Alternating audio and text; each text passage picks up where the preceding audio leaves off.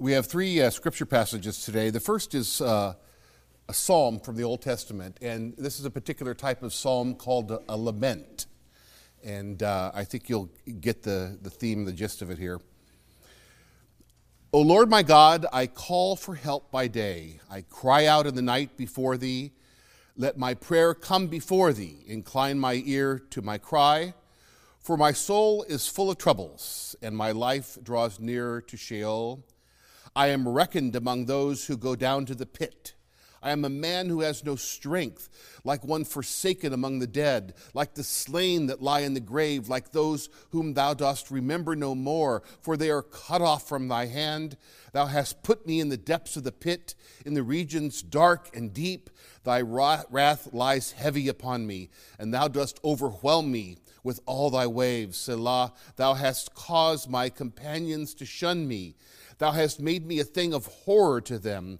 I am shut in so that I cannot escape. My eyes grow dim through sorrow.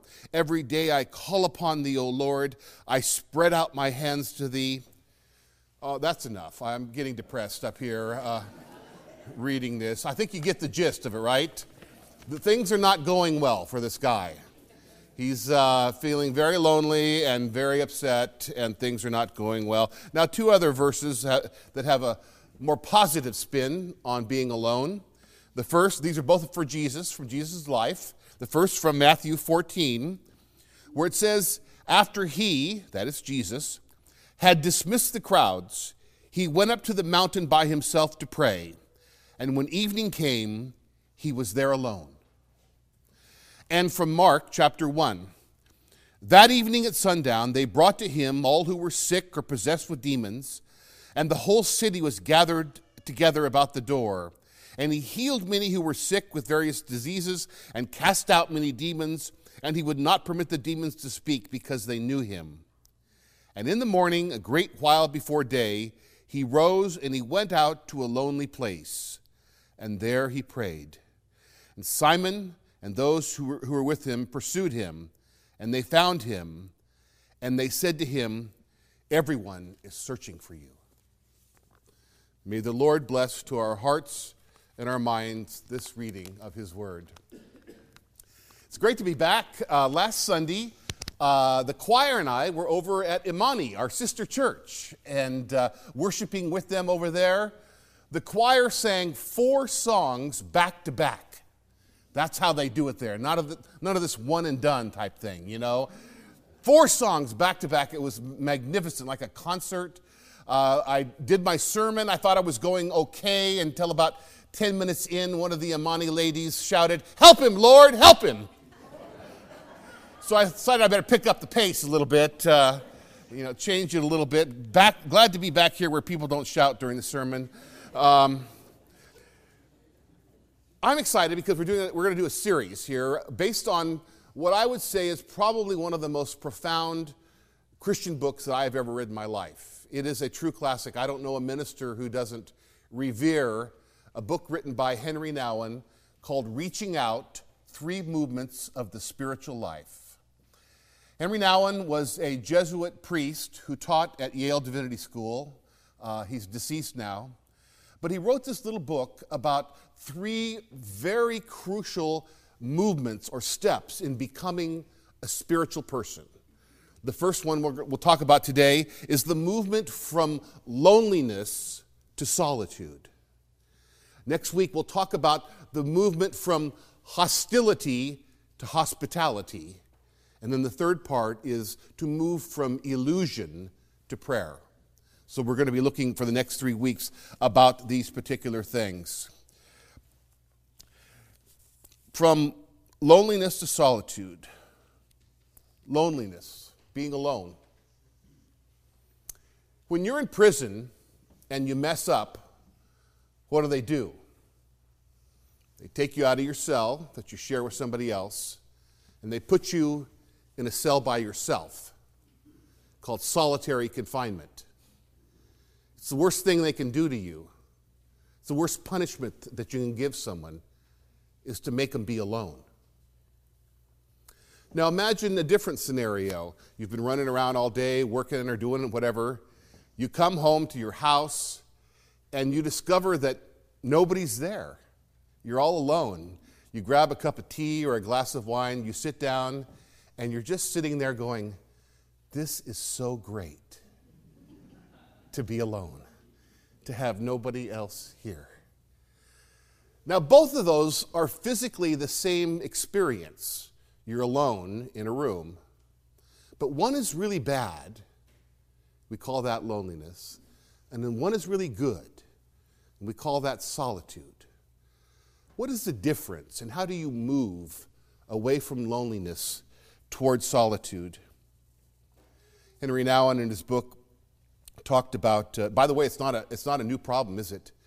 That psalmist that wrote that, he was lonely and afraid, and that was 3,000 years ago. He had those same feelings that people have nowadays. Henri Nouwen, in his, in his own book, wrote about living in New York City and feeling lonely on the subway. He sits in the subway surrounded by silent people. No one speaks, they hide behind newspapers. A patrolling policeman reminds me that people are not around to help me. My eyes wander on the walls of the train covered with invitations to buy more products. The products are to produce what I see in the pictures. Young, beautiful people enjoying each other in a gentle embrace, playful men and women enjoying each other on a yacht, proud explorers on horseback. Children dancing on a sunny beach, charming women ready to tuck me in for the long journey to Singapore. I want all this. The advertising seeks to make a connection between their product and this kind of life to replace the one that I spend alone. The train goes through a dark tunnel where I make sure that I know where my money is as these images decorate my fearful world. Loneliness is the epitome of human suffering. Many people think that Mother Teresa, when she started her hospice in Calcutta, did it to help poor people, people who were starving or homeless. She did what she did because she had the belief that no one should die alone. No one should die in a state of loneliness. That every person deserved some caring human being there to help transition them from this world to the next world. That's why she did what she did. Psychiatrists and doctors know that loneliness is at the root of suicide, alcoholism, drug use, all kinds of psychosomatic symptoms, both great and small. Nouwen wrote that loneliness is a contagious disease in a world in which a competitive individualism tries to reconcile itself with a culture that speaks about togetherness, unity, and community as the ideals to strive for. So, what are the roots of loneliness, the causes of it?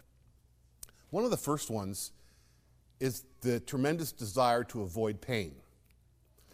We do everything possible to avoid the confrontation with the experience of being alone. And sometimes we're able to create the most ingenious devices to prevent ourselves from being reminded of this condition. We bury our pains as if they don't exist. You ever come across somebody that you know in the grocery store or someone, and you say to them, Hey, how you doing? And they say, Fine, I'm, I'm doing fine. And yet you know that that woman has just lost her husband. You know that her son is on drugs and that her daughter is in the middle of a bloody divorce. Things are not fine, but she insists that they are. Years ago in the 70s, the Educational Television Network did a documentary called An American Family. And it was about a family that lived in Santa Barbara called the Louds.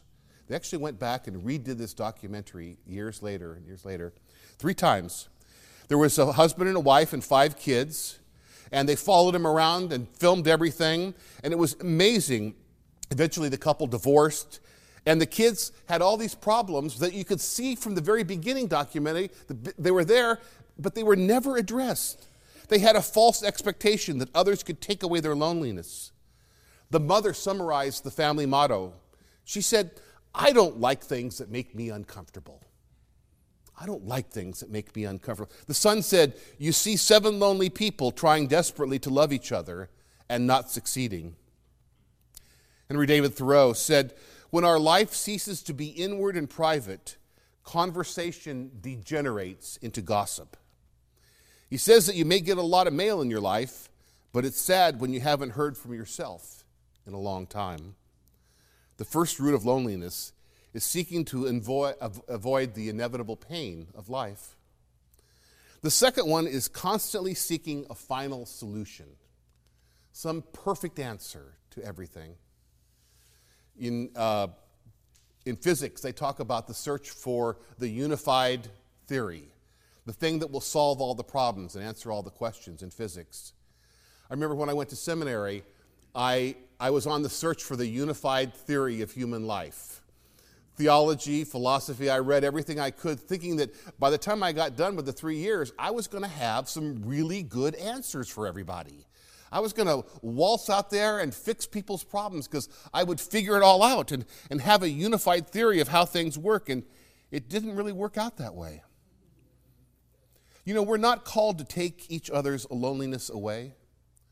When our loneliness drives us away from ourselves into the arms of our companions, we are in fact driving ourselves into excruciating relationships, tiring friendships, and suffocating embraces. The other problem is making other people the problem.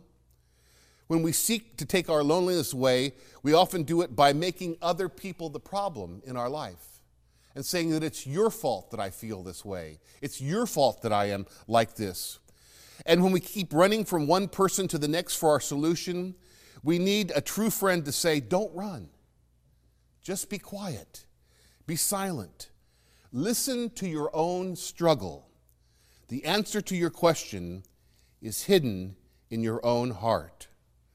So the journey from loneliness to solitude begins when we start avoid, stop avoiding the inevitable pain in life, seeking the final solution, and making other people the problem.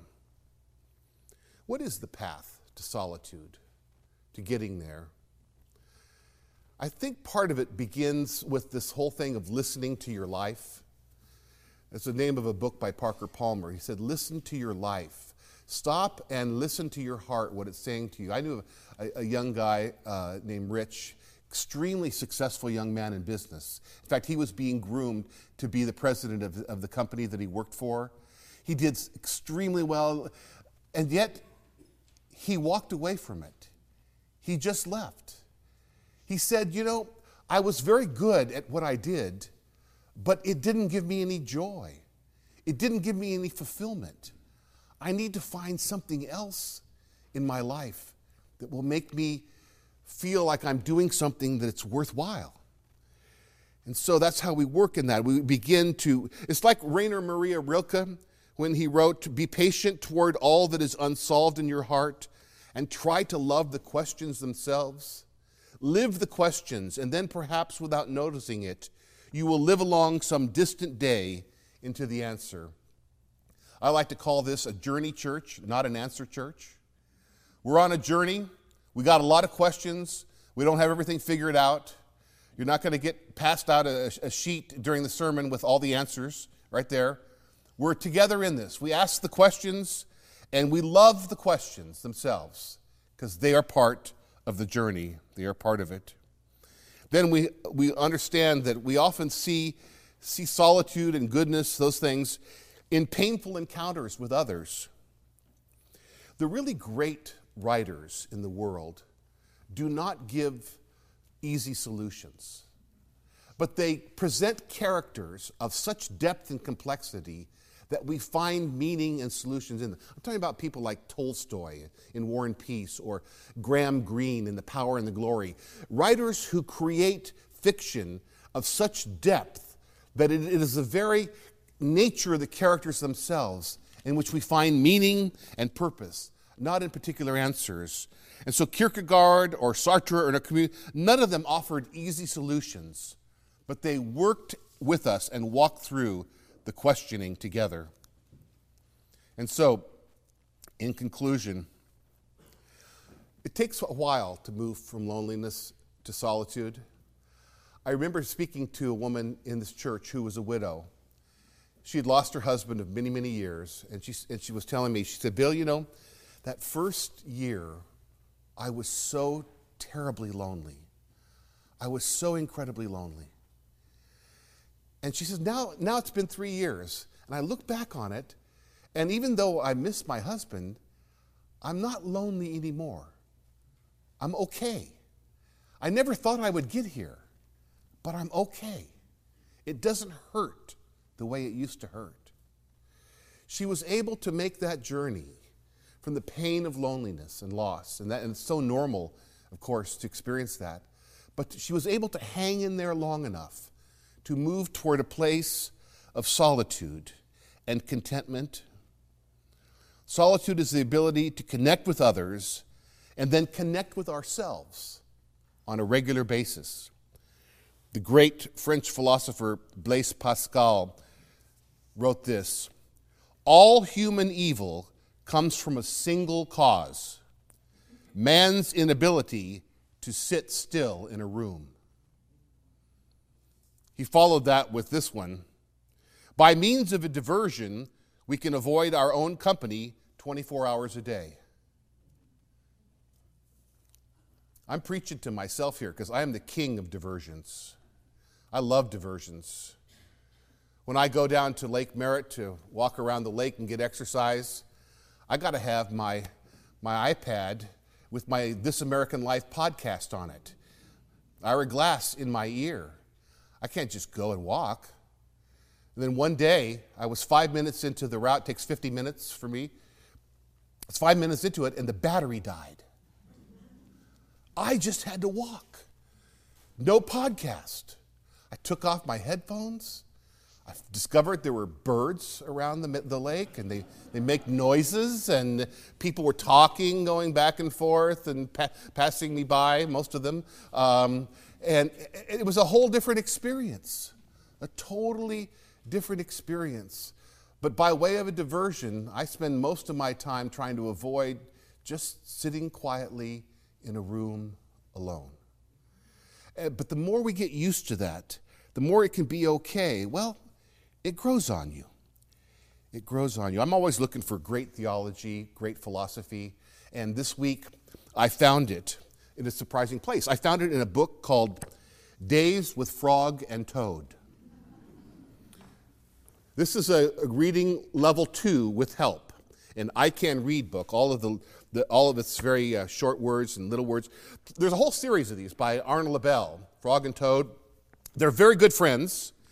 And in one story in this called Alone, Toad goes over to Frog's house for a visit and he finds a note on the door that says that Frog went out because he wanted to be alone. Toad is very upset by this. Why would he want to be alone when he has me for a friend? He asks.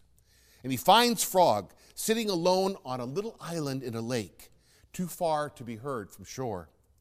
He jumps into action. He goes back home. He makes sandwiches and iced tea. He hitches a ride on a turtle to the little island where Frog is. And he says this I made lunch, Frog, so that you would be happy. But Toad, said Frog, I am happy. I'm very happy. This morning when I woke up, I felt good because the sun was shining. I felt good because I was a frog. I felt good because I have you for a friend. I wanted to be alone. I wanted to think about how fine everything is. Oh, said Toad. Well, I guess that's a very good reason for wanting to be alone. Now, said Frog, I would be glad not to be alone. Let's eat lunch. So Frog and Toad stayed on the island all afternoon. They ate sandwiches. They were two close friends sitting alone together.